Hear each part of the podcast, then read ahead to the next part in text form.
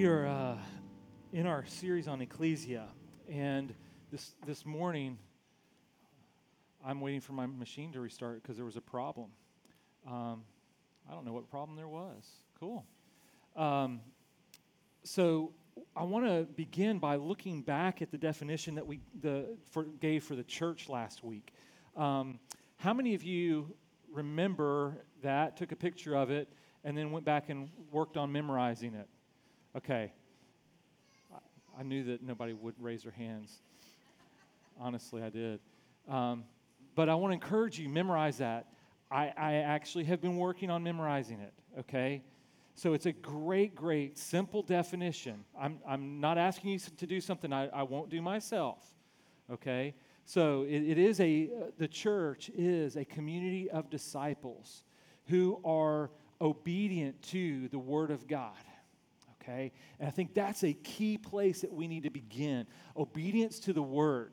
And, and then it is about organi- uh, an organization that's under the leadership that, that are definitely designated and qualified leaders.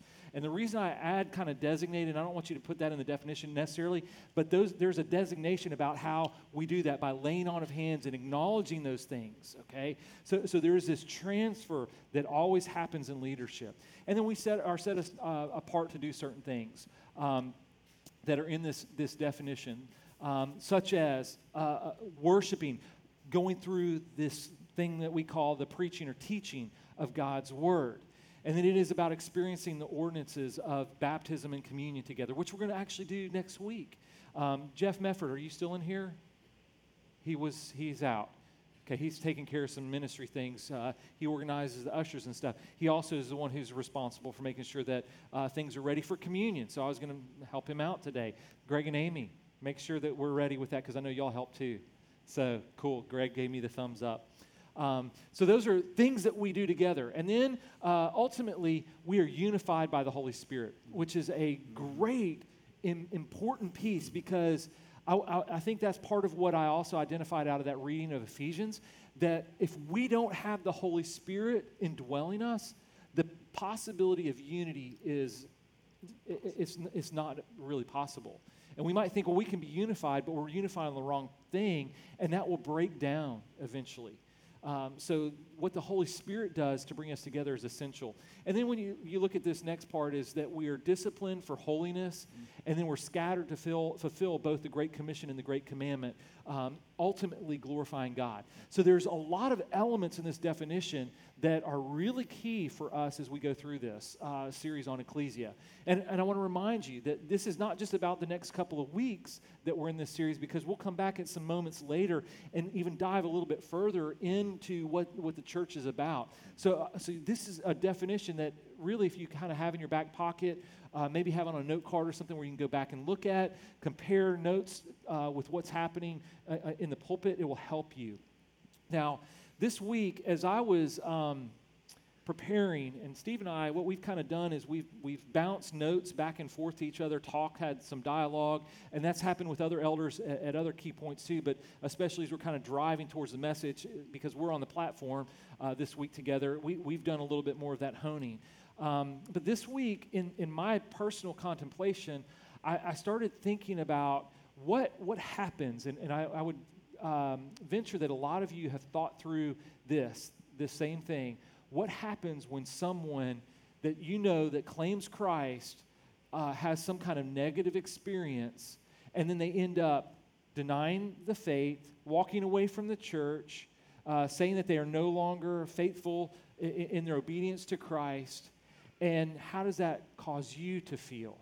Because the truth is, for me, it, it creates a lot of grief. It creates some frustration. It, it, it creates a, a deep uh, sense of, of sadness. And, ultimately, I think it's not just for me personally, but it's also about what happens in the body. Does that make sense? And, and, have y'all ever experienced that with someone where, where you've watched those things happen and, and you just, your heart breaks, right?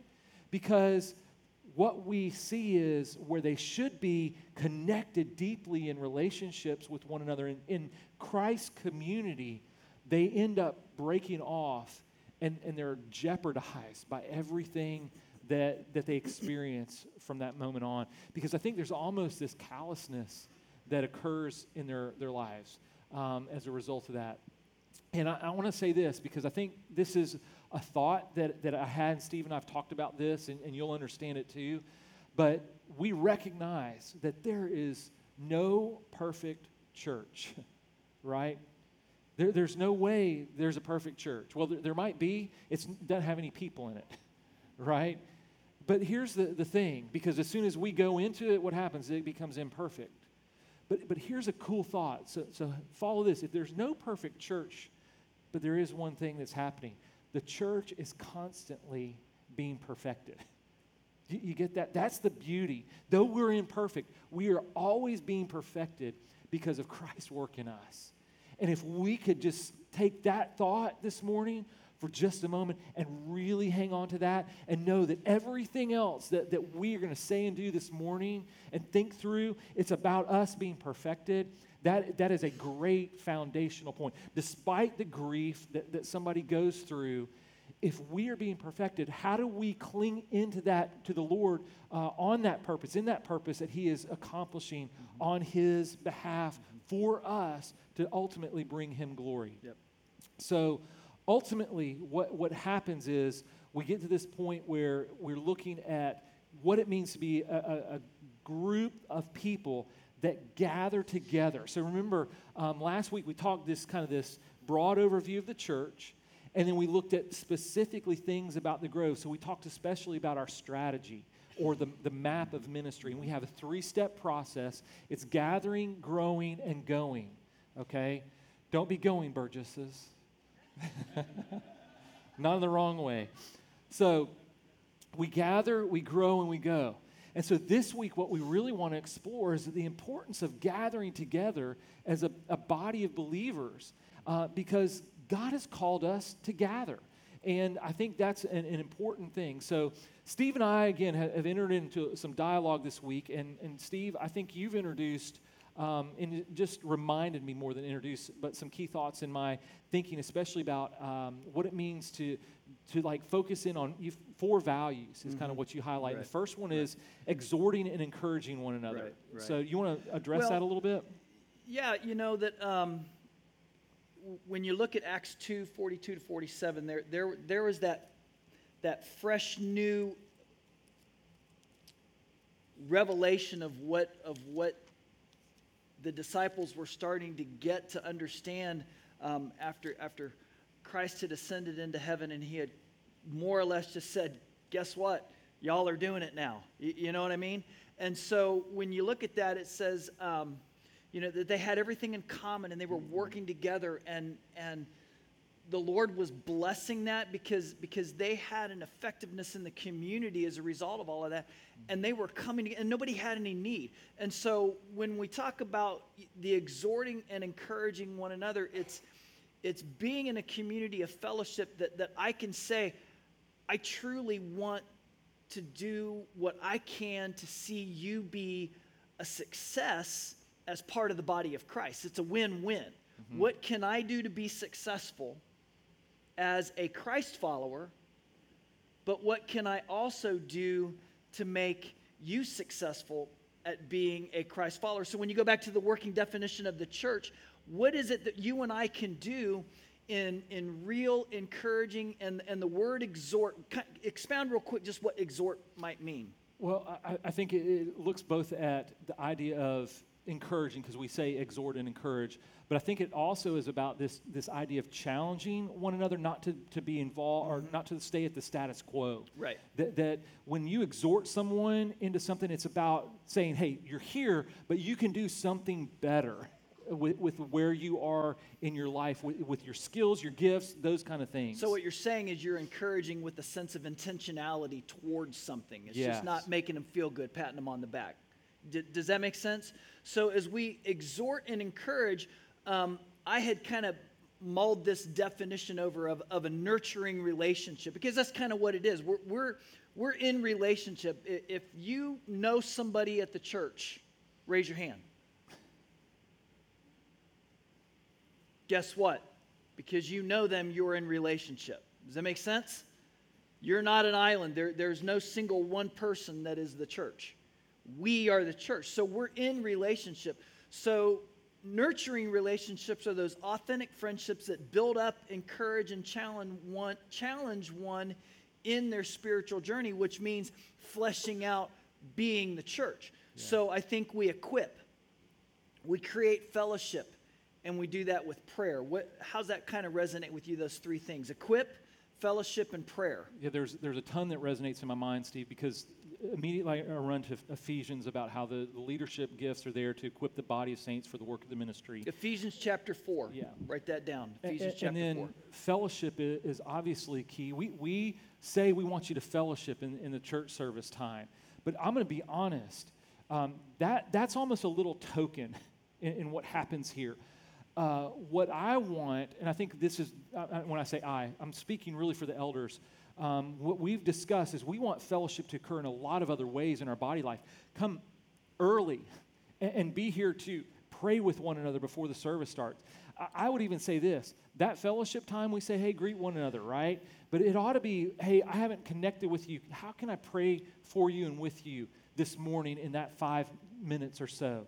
That, that we're even in there knowing what's going on uh, in people's in one another's lives so that we're ministering effectively to one another in that time. So so really it's a continuation of the relationship that is already going on. It is. Fellowship is is is a small aspect. So we talk about fellowship here like you know hang out and talk for five minutes before we get back into doing the songs.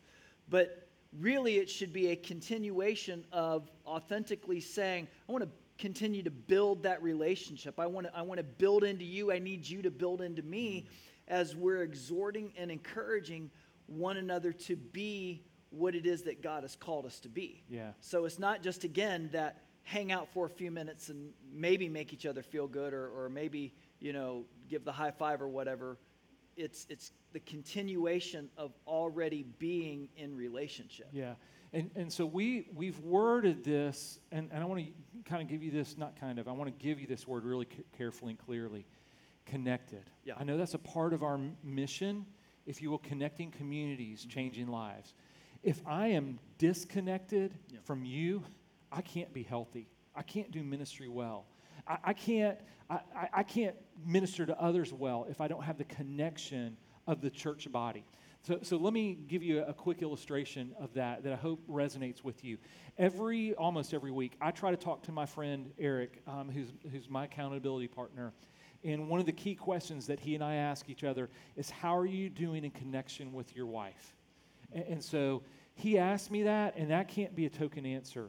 Th- that needs to be about how Katie and I are relating well to one another on a multitude of levels. Because if we're not connected, ultimately, guess what we're going to end up being?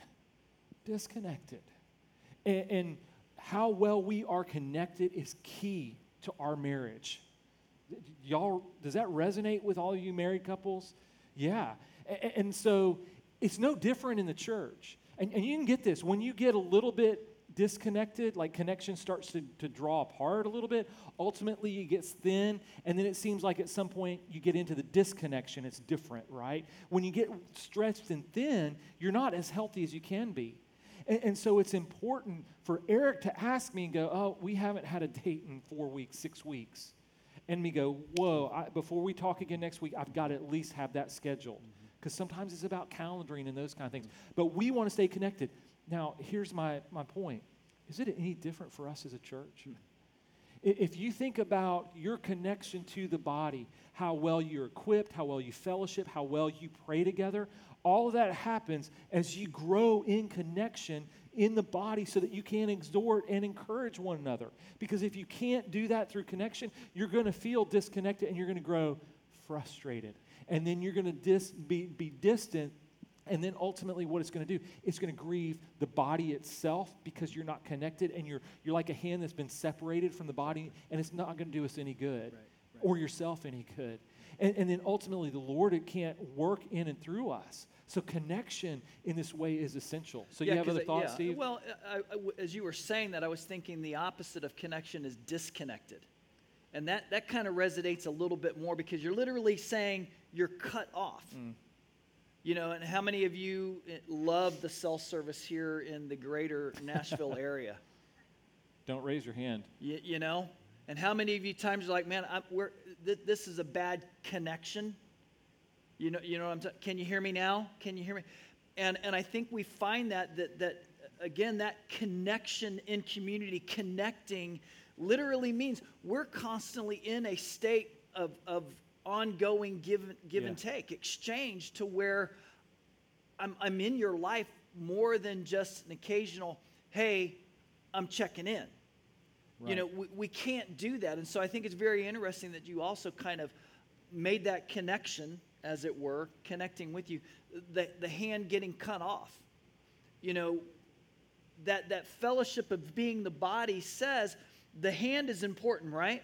We, we, have, we have an understanding, but the hand is not good if it's not connected to the rest of the body. And so while you may think, man, I, I'm really important, I've got a lot of skills and abilities, and you're a hand, but you don't want to do anything in connection with the body in and of itself, how effective is this hand going to be? So, so think of connection really being that ongoing, it's non negotiable. The connection that we have in the body of Christ is non negotiable and it's ongoing. You can't be disconnected. You, you- just can't. Yeah.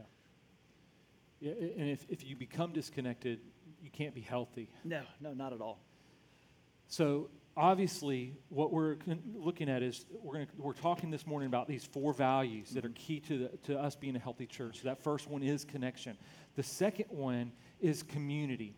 And uh, with that community, though, is this idea of what we are doing to be unified in community. So go back to that, that passage I read in, in Ephesians uh, 2 this morning.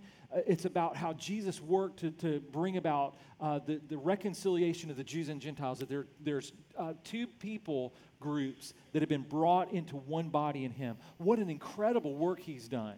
And, and so that's all nations everywhere, ultimately. So, so don't, don't think about it just as Gentiles as a specific group. That's everyone other than Jews. So he's reconciling all men to himself, Right. which is an incredible thing. And so unity in the church is absolutely key. So we, Yeah. we got connection and then unity in the community. So, what are some things uh, that we need to think about? You got some verses that you, you highlighted Ephesians 4, Ephesians Psalm 4, Psalm 133, verse 1.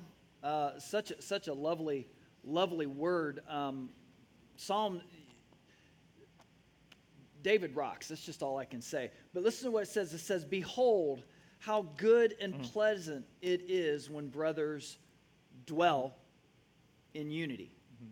And, and so, you know, you, you take that and you parse that back with the whole of Ephesians um, 4, talking about that, that we are unified because we're unified under the banner of being the body of Christ because we are also unified in spirit. We, we have the Holy Spirit that is that, is that unifying factor in making the body, you know, because you mentioned that in Ephesians 2, how, how we're knit together by, by, by the Spirit. It's just Right. not just a thing. It's just, it, it's real that, that our connection is, is found in that, that the community is constantly unified. So as we press into what those look like, there are some areas of ministry that we look at. There are some areas of unity that we need to really have that you're going to find in the church as a whole, but but breaking it down to the local church. And I think that'd be fun to really kind of press into those. So the first one, Matt, if I were to say this, um, what what would be a high value of having theological unity in the local church? Well, I think that's probably one of the highest places because our theology together is what uh, enables us to walk together with Christ. And, and so, if we have differences in our theology, then we're going to ultimately end up divided. Now, I think there's there's certain things that we can hold open-handedly, um, and then there's certain things that we need to be closed-handed about um, in, in terms of what we believe. So, when you do membership. Um, like you, you remem- remember that we go through basic core doctrines of the church. Those things are what we're saying. These are absolutely who we are as a church. And so those, those are things that we cling to. Um, there's other things that we, we might go, well, if you have a little bit of difference in that, it's, it's not the end of the world. Um, and, and I'm- can't think of anything right now um, to, to illustrate those. But let me, let me give you a, a piece that I really want you to hear about theological unity. I think this is a, a cool thing that the Lord revealed to me this week in my own personal study for this. And I've preached on this passage a ton or quoted it a ton. It was drilled into my mind in uh, my undergrad work, and that's Hebrews 10 24 and 25. But I want to go back and read a little bit more of that. And I want you to open your Bibles and look at this too. So we're going to look at Hebrews chapter 10 because I think this is a great, great great piece that. Um, helps us understand where theological unity is ought to, um, to, to lay foundationally and the, the, keys for us. So in Hebrews 10, starting in verse, um, let's do start in 19. That'll give us a little bit more context, okay? So Hebrews 10, 19. Therefore, brothers, you, you could just say believers there. That's the idea. Since we have confidence to enter the holy places by the blood of Jesus, by the new and living way that he opened for us through the curtain, that is, through his flesh, and since we have a great, high, a great priest over the house of God, now listen to this because this is going to really be cool. Let us draw near. So, so I would underline, let us draw near. Okay? And, and the key component is the word us. It's not yes. just, a, it's not one or two, it's not everybody but me. It's let us draw right, near. Right. So there's that community aspect that we're talking about, unity and community. So let us draw near with a true heart and full assurance of faith. Mm. So, so faith, do we all have a theological unity in our faith? Now, now faith is about who? Me? No. It's about who my faith is in, Jesus Christ. Mm-hmm. So we need to draw near to one another about our faith, our common faith in Christ. Yep. Now he continues. Um, so uh, let me pick back up. With our hearts sprinkled clean from an evil conscience and our bodies washed with pure water. Because of our faith in Christ, what he does for us is it cleanses us mm-hmm. from our sins. Now look at verse 23. This little phrase, now I didn't say this, but the Greek there is this same verse tense that occurs in 22, 23, and 24. So 23, let us hold fast. So, so first we had let us draw near, then we're to hold fast. That's a key, that, that we are to cling tightly to that. Okay? So, so what is it to? The confession of our hope without wavering. For he who promised is faithful. So, so here's the thing that we are to look to in that as we hold fast is what? Our hope. Now, now, what is our hope? It's in the work that Christ has done that is guaranteed for us. Yep. Now, now, let me make this clear. If our faith is in Christ and what He's doing for us, our hope is in what He's already accomplished, that's settled. So this ought to start ringing some bells. Faith, hope, and then, wow, look at what happens in verse 24. And let us consider, there's that third one, how to stir one another up to love and good works not neglecting to meet together as the habit of some, but encouraging one another, and all the more as you see the day drawing near. Yeah. So let us do what? Consider how to stir one another up to love and good works, faith, hope, and love. Yeah, and I think what's beautiful about that is that when you look at that, then, then the understanding of exhort and encourage has, has a real bite to it because it's not about what I would like that's right. It's, it's, not about what I would like to see done. And that's one of those things that you talked about with the open hand and the closed hand. There are some things that I would like to do, and we're going we're gonna press into this in a little bit. Um, but this holding fast, like mm. I am not letting go to the confession of my faith that Jesus Christ has done everything that he said he's going to do, and he will be faithful to complete it. Right. He's done it, he wins, and I believe it. And so when we hold fast to that faith, then, when we see all of the other things and how to consider stirring up one another to love and good works, I, I, I think it just really rings deep inside of me that spurring on into action mm-hmm. being yeah. the body. Yeah. And, and I think that's why the writer of Hebrews makes that so important. Yeah. And, and I, I, think it's intentional that he uses those three key values mm-hmm. the faith, hope, and love. Right. Is that if we're not looking at those and carefully considering how we can encourage one, of those, uh, uh one another about those mm-hmm. things, we've missed the boat as the yep. church. And so when we get together, we can do a lot of great things, but if it's not about our faith, our hope in Christ, and our love and good works, then we're missing out, folks. Mm-hmm. We, we've got to be meeting together to make sure that those three key values are the theological center of everything that we do. Because, again, it goes back to theological center on Christ, His work, and then how we flesh that out, which goes back to our, our definition, uh, our working definition of a disciple, that we would be people that live out the Great Commission and the Great Commandment, yeah. right? Which is loving the Lord your God and loving others, if we, yeah. we put it in that simple of a nutshell. Yeah, absolutely. Absolutely. So, so Steve, that's theological unity. Yep. Mm-hmm. Then we also see what? How many of you see when, once we start to parse this out that once again, when we're talking about all this, we're talking about that weird understanding of going, while I may not be family, I'm family. Make sense?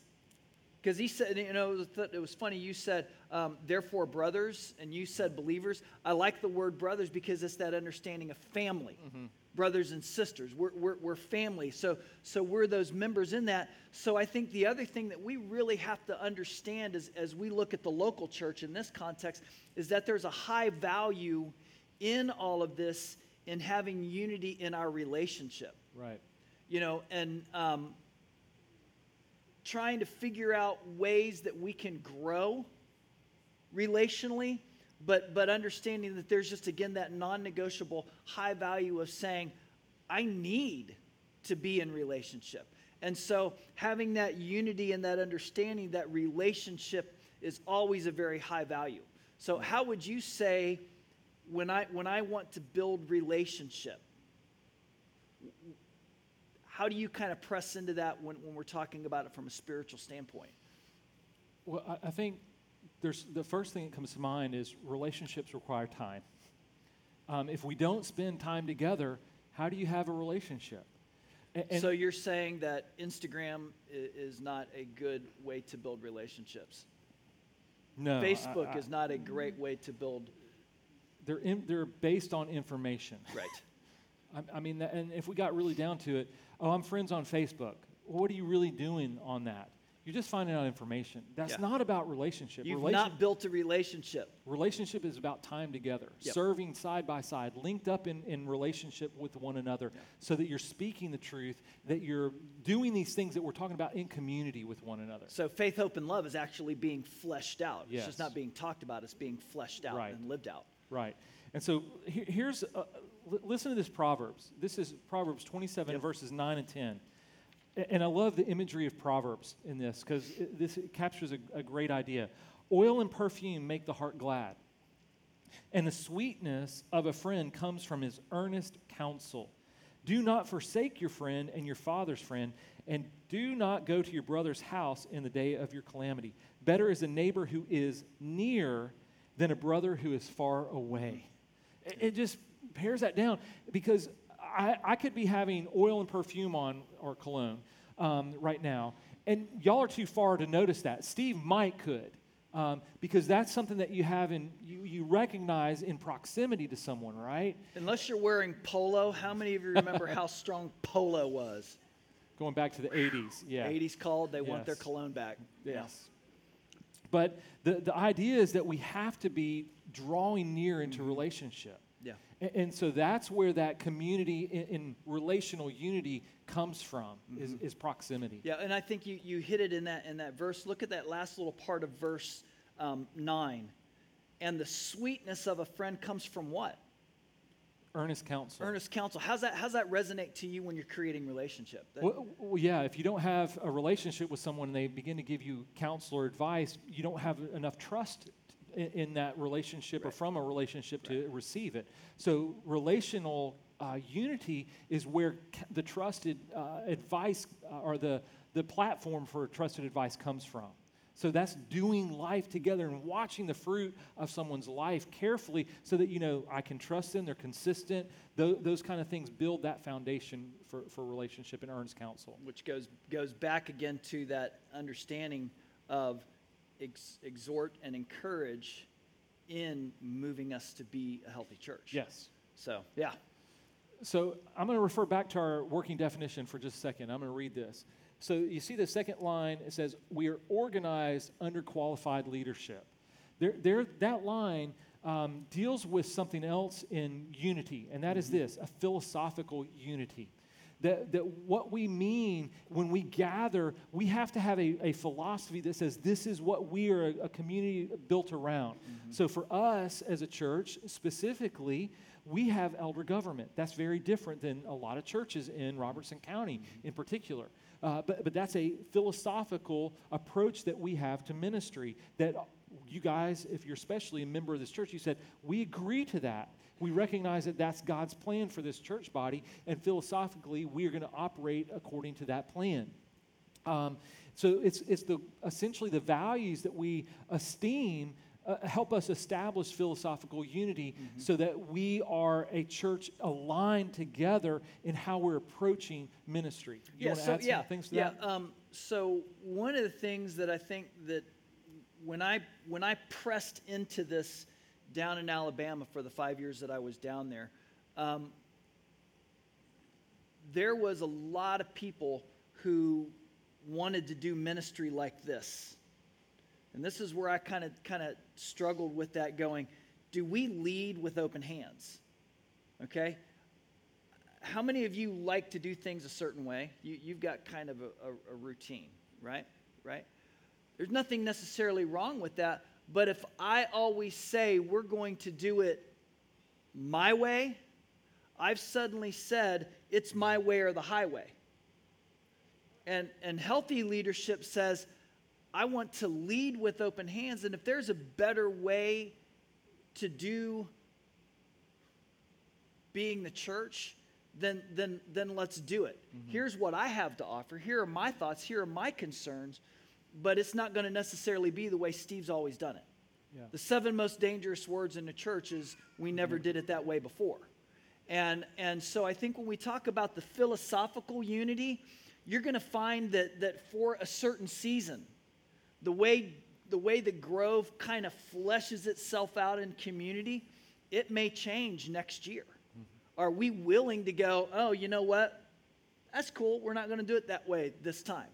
So some of those activities, some of those programs, some of those some of those ways of doing whatever ministry, we're going, you know what? We're going to we're going to look at that and look at the effectiveness of that and go, you know, if there's a better way to accomplish being the church, let's go for it. Right.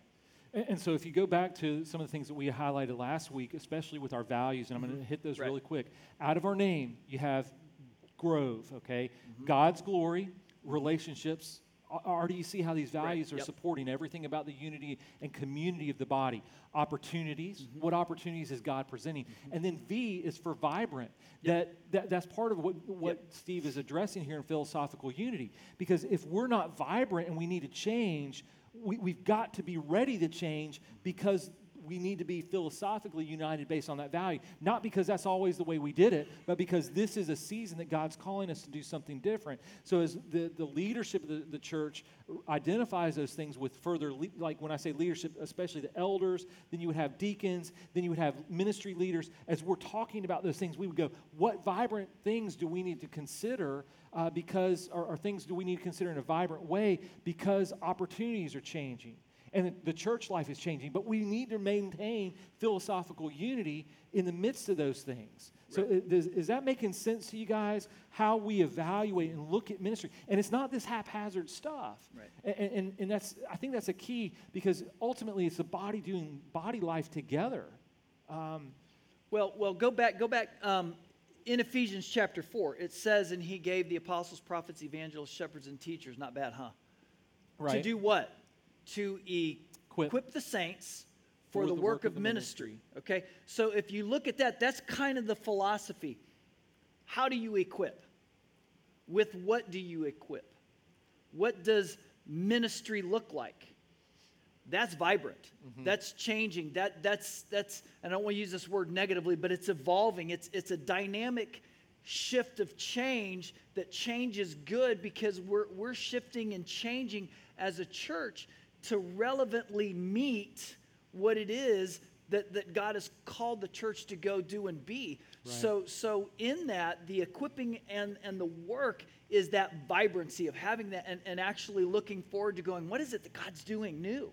What is it that God's doing? And let's be part of that. So, so having that unity and going, okay, yeah, we can all be working together for the good. And so the way we go about doing that to equip and, and, and build is what's vibrant. Yeah, good, good. And, and, and then ultimately, I think when, when we recognize how we are to be vibrant as Mm-hmm. a church body together, it impacts our missional unity. Yeah. Um, and, and I think that's a, another value or, or approach that we, we need to recognize. Mm-hmm. Because if God is calling us to fulfill the Great Commission and the Great Commandment, those would be our missions, if you will. How are we doing that well together? Yeah. Be- because the truth is, it's hard to do those things on your own unless you're really, really uniquely equipped, Right. which I don't think anyone's ever done it by themselves. Even, even let me give you a quick like synopsis of, of that. Think about when Paul, Barnabas, and Mark were doing ministry together in Acts. One of the things that happened was Paul had a disagreement with Barnabas about the value of Mark in ministry. And so what happened is Barnabas said, No, Mark is of great value. He's my uh, nephew, and I want to be an encourager to him to watch him develop. So, Right, Paul, guess right. what? I can't stay with you. Yep. Well, Paul didn't say, Well, Barnabas and Mark, y'all are gone. Let me go off on his own or on my own. What did he do? He He grabbed Silas. Yep. Silas, and said, Let's go together, Silas. Yep. And then while he was doing ministry, uh, at that point, he meets up with Timothy. So he, he brings Timothy into a, mentor, a mentoring. Right. relationship. So it's constantly about us in mission being unified Yeah, to accomplish God's purpose. because the truth is, Steve, when I'm weak, guess what I need? You need me have your I need you at, your, at my back. Yeah. Yeah. Or out Well- in front of me, better yet. Well, yeah, and, and I had talked with a couple of people about that. That's the uniqueness of um, talking about the spiritual Yeah. spiritual armor. That there's nothing that covered the, the, the soldiers' backs because two things were, were never an option. Retreat was never an option, and surrender was never an option. So a soldier could not, in battle, turn and run because he was completely exposed in his back. But then they also had this understanding that in combat they fought back to back.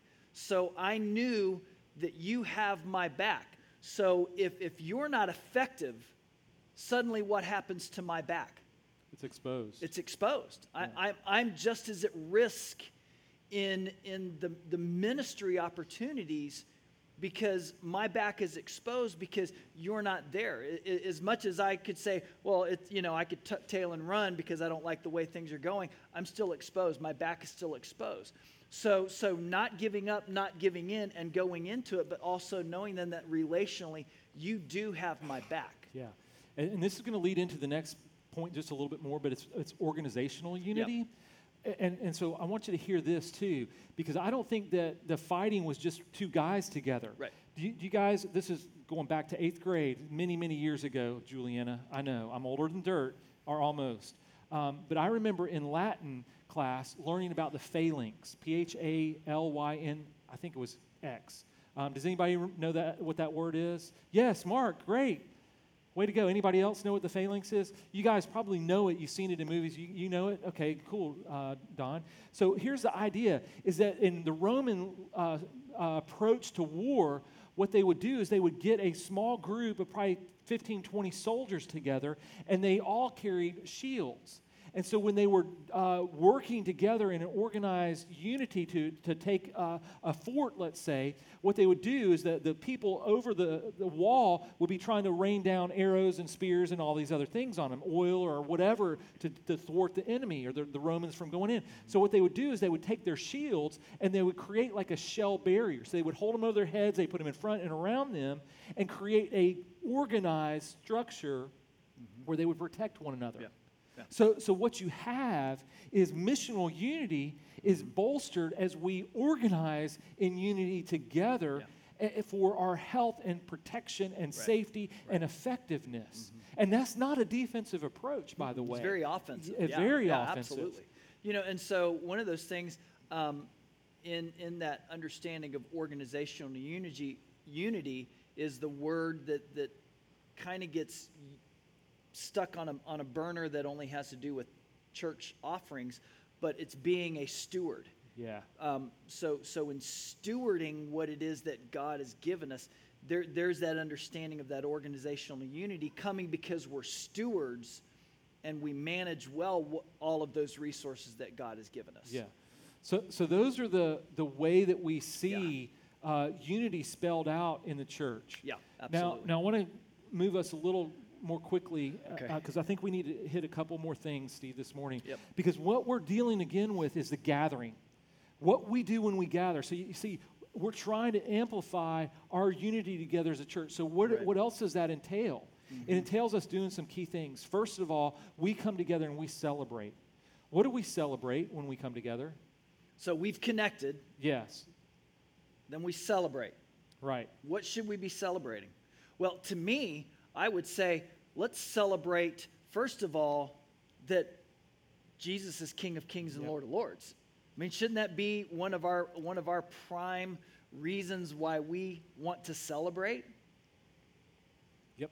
And I think as a, as a result of that, when, when we talk about that, celebrating that, the glory of God and the work of Jesus in our salvation, then we can also go, man, what is he actually doing to, to be celebrating that? So I say we, we celebrate the wins. What is it that God is doing? And let's celebrate that. Hmm. And so I think part of that comes to me that, that if, if God's not doing a work, is that God's fault or the church's fault? You, you know what I mean by that?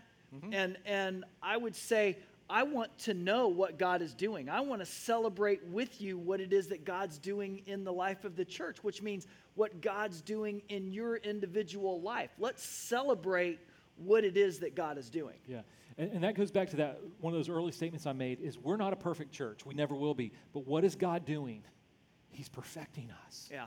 And we need to be looking for those things how and how he is perfecting Yeah. every one of us, Yeah. even through trials. That's, that's one of those things that the, the world today, uh, in, in contemporary wrong theology, doesn't celebrate.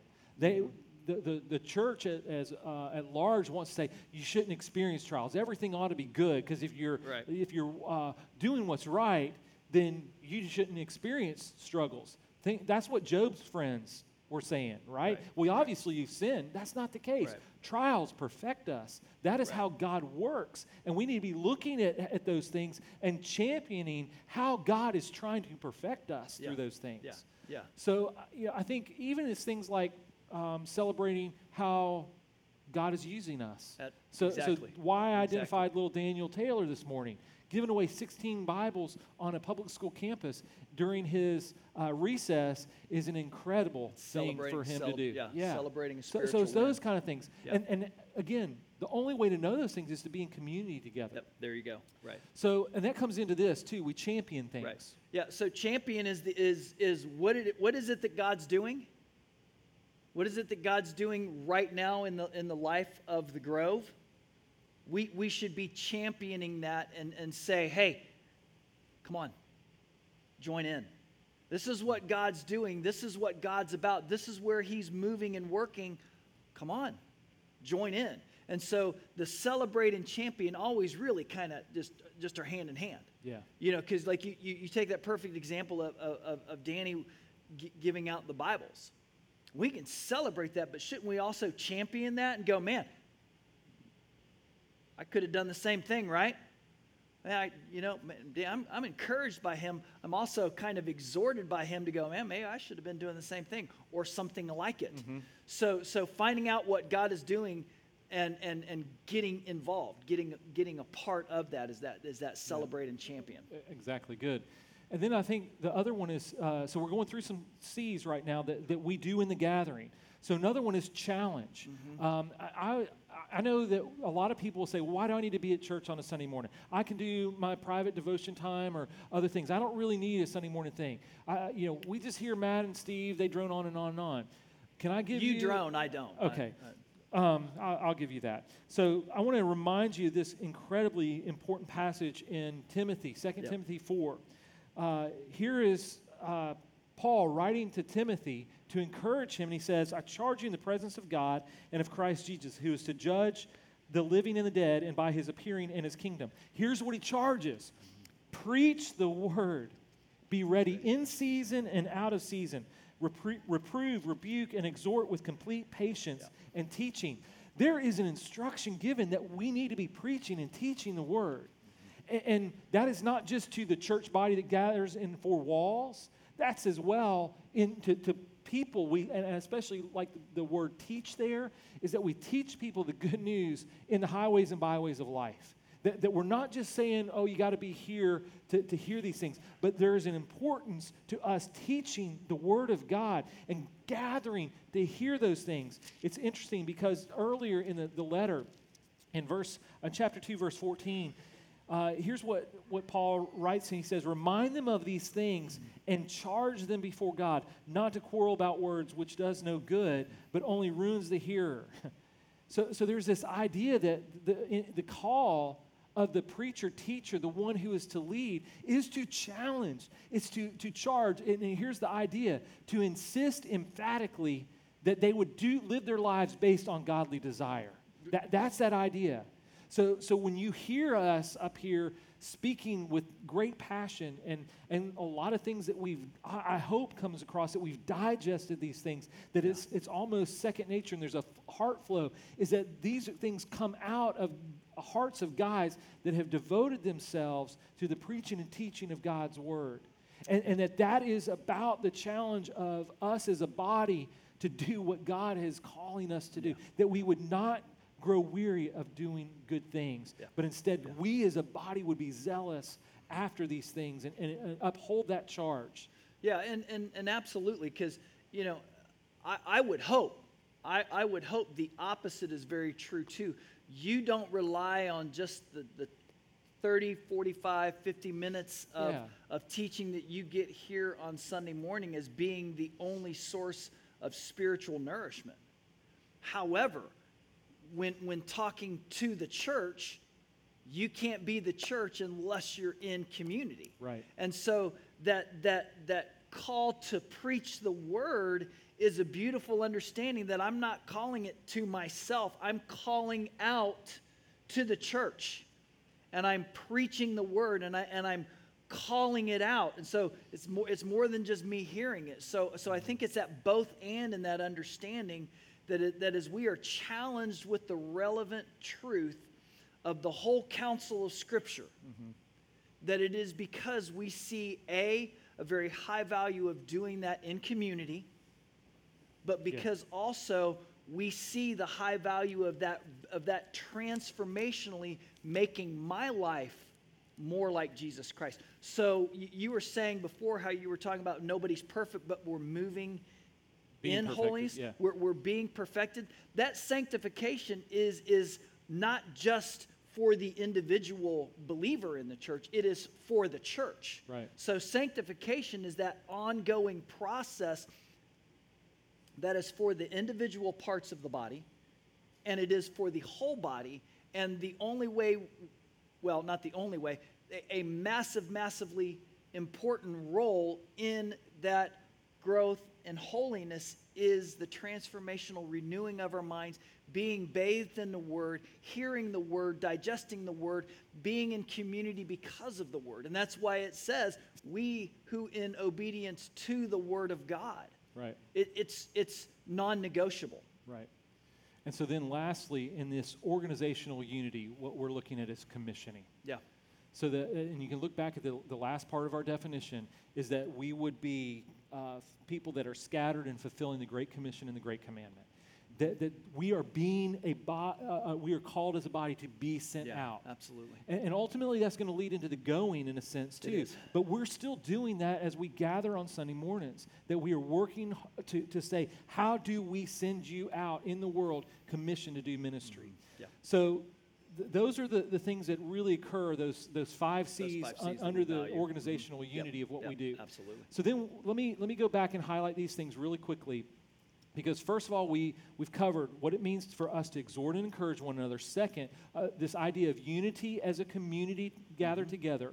And then we look at this idea of what it means to meet others' needs yeah. in, uh, in, in, to uphold these values and virtues. Mm-hmm. So if you look at Acts chapter 4, verse 32, um, it says this Now the full, member, full number of those who believed were of one heart and soul, and no one said that any of the things that belonged to him was his own, but they had everything in common. Mm-hmm. So, so there's a generosity that we should express as a church. That our, our lifestyle should be such that we're stewarding our resources so it's not, well, I've got all these things. No, God has blessed me with these things so that I can, whether it be skills or gifts or resources, so I can serve the body well um, and, and that you guys have your needs met. So let me give you an illustration of that. Do you guys know what the difference is between a front door guest and a back door guest is? Or somebody that has refrigerator rights to your home? So, so I, I can think about um, some friends when I was in high school, especially. They would just like walk in, and, and my, our, my parents just opened up the home to them. And they had the rights just to walk in and grab whatever out of the refrigerator. They didn't go in and ask. And, and I had that at some of their homes too. It's because we grew so comfortable with each other that it wasn't about the formalities, it was like we were family. That's how we ought to be striving to grow in, in, in, our life together as, as followers of Christ in a local body, especially. That we live at that level of kitchen. Right. You're, you're always in the yeah. kitchen. You're, you're coming yeah. to the back door. You don't have to worry about, hey, I'm at the front door ringing the doorbell, knocking and waiting for the formal right. invitation to come in. Right. So, you want to say anything more about that? Real quick, only um, Acts 2 is a great example of that, of understanding that, that what I have to offer is not mine. Mm. You know, we talked about being stewards, that, that the, the beauty of, of Acts 2 showed us what and, and communal living looked like. That, that everything that they had, they said, is, is not really mine. It, it's, it's, for, it's for the common good of, of the body. So again, understanding meeting each other's needs is going to be one of those things. A, you don't know what the other person's needs are if you're not in relationship with them, mm. right? And then secondly, to go, you know what? If you need it and I have it, here you go.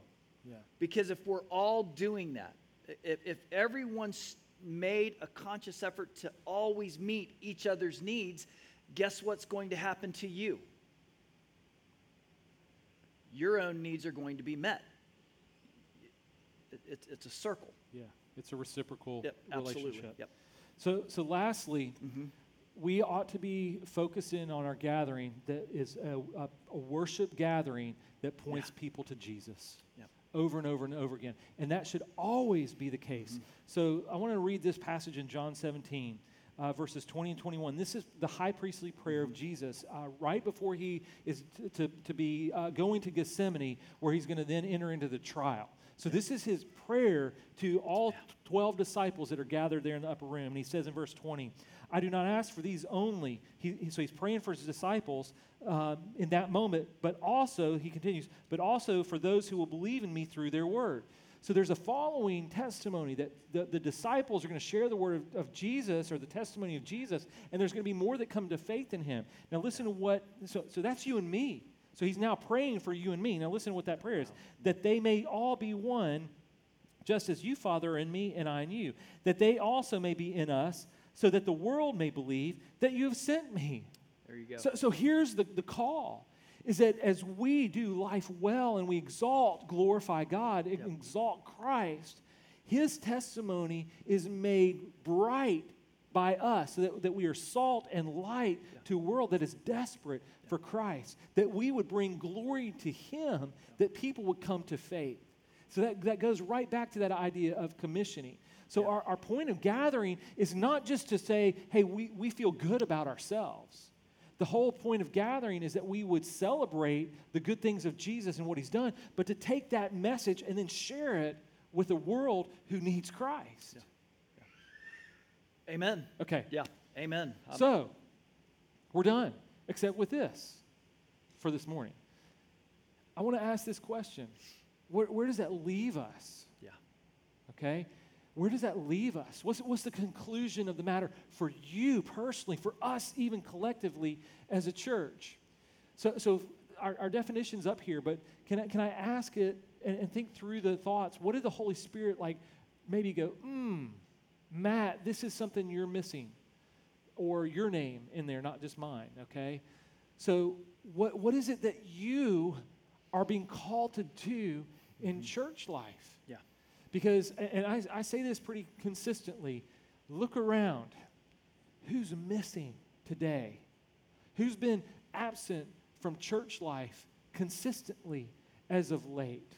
That, that needs you to come back in and be the community that they need to exhort and encourage and challenge and speak truth. Because that is not just an elder responsibility, that is a body life responsibility. Yeah. I, I, I'll, I'll confess, I, I, I hit 50 this summer. I, I've been, I'm trying to lose weight. Um, I was running almost every day for a while, you know, not, nothing lengthy. If it ain't chasing you, why are you running? Because I, I, I need to sweat and burn calories, Steve. So one of the things that happened is when I did soccer camp, I think I like tweaked my knee. Um, and then as I started studying, it didn't heal right. I think that I have an IT band issue, which is like a, a band that runs from your hip to your knee. And so I've had to stop running. Okay. So, so in the process of that, you threw me off. I don't know where I was going with that. It was good though. You keep at it. It was good. Yeah. Yeah. Do you want me to rescue you here? Rescue me? Please, because I don't know what I was going to say with that here. illustration. So, you know, as and it's also because he turned 50. I'm so he's, depressed. He's My- having my, that. mind is you know. gone. If you were young like I Yeah. am young, um, Yeah, thank you, Knox. I am. My wife told me I need to quit joking around so much. But anyway, I think as, as we flesh this out, being healthy. Well, you're not being lovely right now to me, and that's what I need.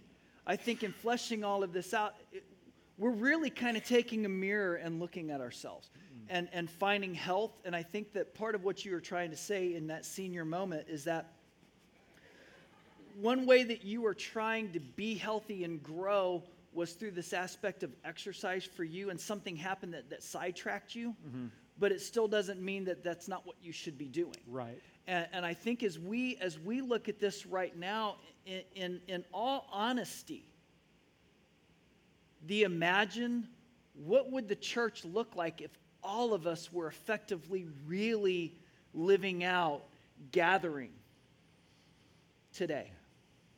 As we've pressed into all of these components you know we can go oh well i've got an excuse here i've got an excuse there. I, I, i've done this or i've done that. And, and we can all find excuses but they're just that they're excuses. Mm-hmm. And I think as we press into really effectively saying gathering is non negotiable as being part of the body of Christ, and, and fleshing that out authentically to say, man, I want to do that because I believe in the mission of, of Jesus Christ. And as part of the body of Christ, I have a responsibility to do that. Mm-hmm. And it's not just the elders. It's not just, it's not just your, your grow group leader that, that gets to do this for you. It's us doing it and living it out together so that if somebody is noticeably absent or if if you've been sidetracked by something that's kept you your needs are still going to be met you're still going to be encouraged you're still going to be in community because you're not doing it alone Right. Right. did i save you on that one Kind of. good I, I'm- I've been stretching my brain, still thinking what I, I, I was going after. I can't remember. So, so here's what I want to ask you How are you? yeah How are you doing? Where are you invested? And you say, Well, I'm here, Matt. I'm here at the gathering. Great. But who is not that we need to re- reach out to? How do we need to minister to them effectively? Mm-hmm. Because it's not just this, hey, I missed you at church. It's what's going on in your life. I, I've missed you consistently. How can I be praying for you? How do I walk through these things so that we are a body that's being effective mm-hmm. in our lives? Because I'm going to tell you this, and, and this is, I guess, a little prophetic, but, but I'm going to be really blunt for a moment. If we're not moving in health here, how can God honor us to reach other people to draw them into this body so that they grow healthy?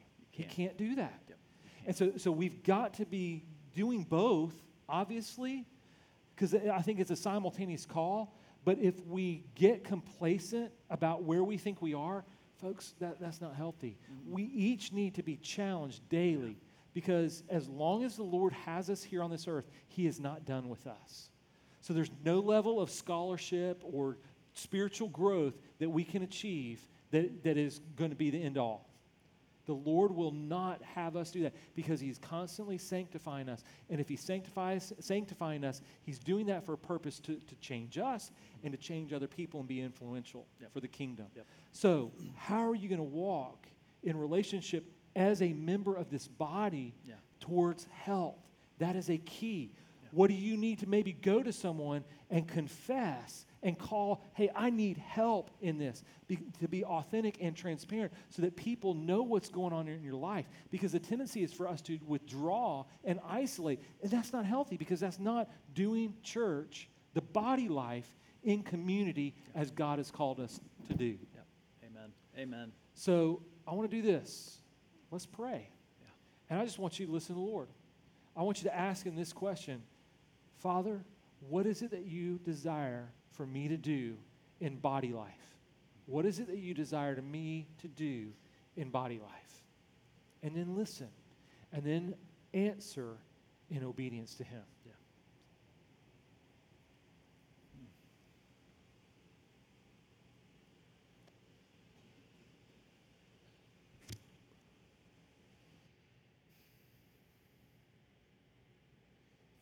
Father, thank you so much for for again making the church. thank you so much for bringing us to something as as as, as ragtag and as, as messed up as as each of us in our own individual way could be and, and knowing that we just don't have our acts together. You've not called the qualified. You qualify the called. You move us in holiness. And I'm so excited to see what that's looking like right now in the life of, of the Grove and, and how you're shaping and molding us to be a more beautiful, clear image of Jesus Christ that is loving those that don't, ne- don't yet know you, Jesus. Give us the continued courage to press into real relationship, to be about being in community and gathering and gathering well and gathering authentically, exhorting and encouraging. And, and, and as we do that, those things that we do, those things that we say, truly will be because we're glorifying and magnifying the name of Jesus Christ. We want to thank you for your love and your goodness in our life. And mostly, we thank you for Jesus Christ. And it's in his name we pray. Amen. So we want you to go and connect in communities, change lives. Here's two ways to do that. One, if you will uh, see Katie, she's standing right back there. She was on the platform today about this ministry need for Nicole and her family. Uh, please find her in the foyer uh, at the Welcome Center. Is that where you're going to be, sweetie? Okay. Um, so she will be out there. Make sure that you uh, talk to her about that ministry need. Also, men, Steve is going to be in the Welcome Center uh, with a card today. If you need to register for Men at the Cross, uh, which is coming in October, I think it's 18th, 19th. Uh, that is a weekend that you, all men, need to go to. He's, we, have, we are contributing $200 as a church to cover your costs. Steve will have that uh, card uh, out there so you can register, and that, that deposit is made through the church. So, Steve, make your way out there, and you're free to go. Have a wonderful Sunday afternoon, and go this week and connect in communities and change lives.